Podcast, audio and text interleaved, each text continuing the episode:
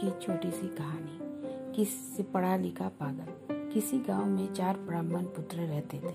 उनमें से तीनों शास्त्रों के विद्वान थे, किंतु उसके पास बुद्धि नहीं थी। चौथा शास्त्र विद्या के बिना था, किंतु उसके पास बुद्धि थी। एक बार उन्होंने सोचा कि हम राजा के पास उपहार चलकर क्यों ना धन कमाए।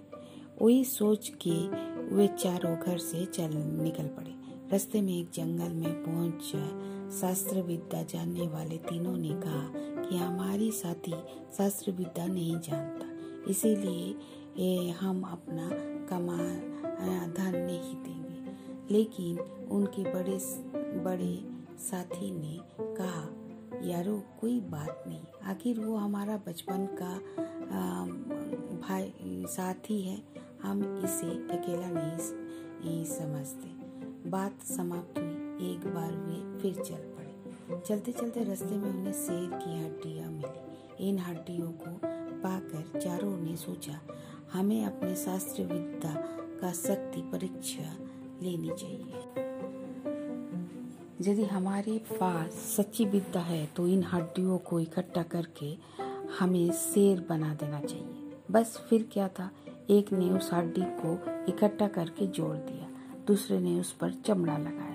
तीसरा उसमें जान डालने ही लगा था। तभी ज़ोर से चौथा बोला, ठहरो, पागल मत बनो। क्या तुम्हें नहीं पता कि वो शेर बनने जा रहा है? वो जान पड़ते ही पहले हमें खाएगा। तभी तीसरा बोला, तुम तो अज्ञानी हो। तुम्हें क्या पता शास्त्र विद्या में कितनी शक्ति है? हम तो अपनी शक्ति दिखाकर ही रहेंगे। चौथा बोला, ठीक है, तुम अपनी शक्ति दिखाओ और मैं उस वृक्ष पर चढ़ रहा हूँ। बस जैसे ही उसने उस शेर में जान डाली, भूखा शेर दहाड़ा और देखते ही देखते इन तीनों को खा गया। बुद्धिमान वृक्ष पर चढ़ा होने के कारण बच गया। शेर के वहाँ से चले जाने के पश्चात वो वृक्ष से उतरा और अपने घर वापस आ गया। तभी तो कहते हैं विद्या से बुद्धि बड़ी होती है। ऐसा ही मूर्ख